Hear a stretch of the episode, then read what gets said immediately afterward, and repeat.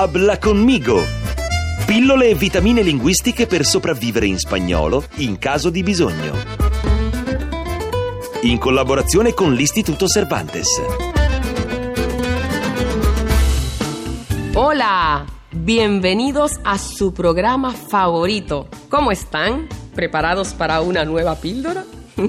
Bene, perché oggi vi insegneremo a presentarsi y dar algunos datos personales.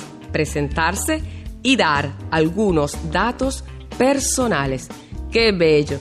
Oggi imparerete a presentarvi e dare alcuni dati personali. Iniziamo!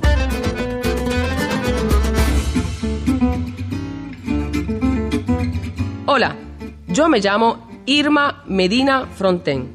Es mi nombre y dos apellidos. Avete notato che ho due cognomi, Medina Fronten, perché il primo cognome lo riceviamo dal papà, il secondo dalla madre. Nella nostra cultura la donna non perde mai il suo cognome. Andiamo avanti.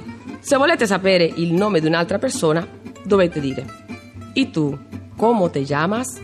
Come ti chiami? Dai, ditelo con me. Yo me llamo Irma Medina Fronten. In arte, Ira Fronten. Encantada, mucho gusto. Me puedes llamar eh, Ira. Mis amigos me llaman Ira. E i vostri nomi hanno un diminutivo? I vostri amici o parenti vi chiamano in un modo speciale? In Spagna e in tutta Ispanoamerica è molto comune avere due nomi, per esempio vi sorprenderebbe eh, scoprire quante donne hanno Maria come primo o, o secondo nome e magari non lo usano normalmente. Maria Elena o Anna Maria, altri nomi femminili molto diffusi sono Carmen, Josefa, Isabel, Pilar, Dolores, che il diminutivo è Lola. Vi ricordate Lola? Lola, sì, quella lì che avete conosciuto in spiaggia, vabbè, lasciamo stare.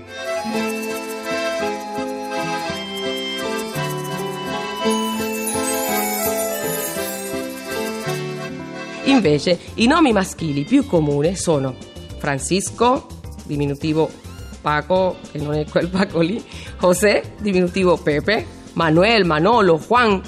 Una curiosità che va raccontata è che un nome maschile abbastanza comune è Jesus. Sì, Jesus come Gesù Cristo.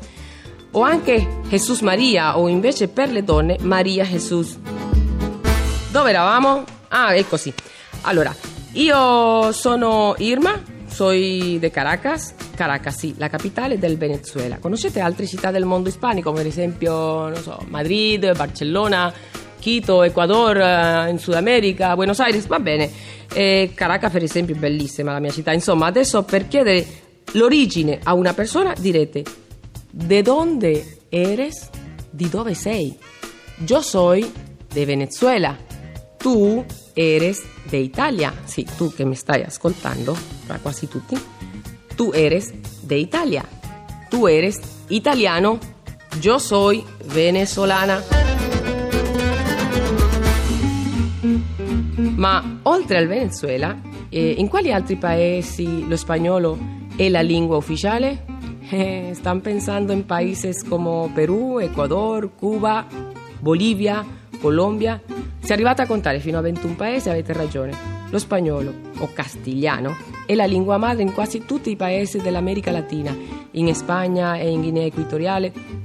Lo spagnolo è la seconda lingua al mondo in quanto numero di parlanti e la seconda lingua in comunicazione internazionale. Siamo in tanti, quasi 500 milioni di persone parlano lo spagnolo. È meraviglioso che Radio 2 ci ha pensato di regalarvi a voi un corso in spagnolo. Impressionante, vero? Quantos países? Ah, a proposito, attenzione, non è come in italiano in cui si dice paese per indicare sia uno stato o sia una piccola città. País per lo spagnolo è nazione, una piccola città è un pueblo. Allora vediamo altre cose. Soy venezolana, però vivo in Italia. Y para saber dónde vive una persona, che decimos? Per sapere dove abita una persona, facciamo questa semplice domanda. Dove vives? Nella risposta possiamo dare il nostro indirizzo, per esempio in questo modo.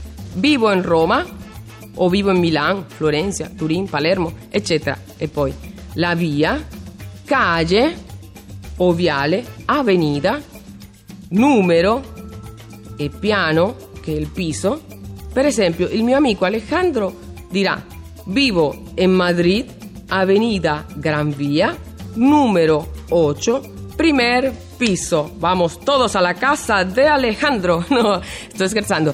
Avete capito? Claro che sì.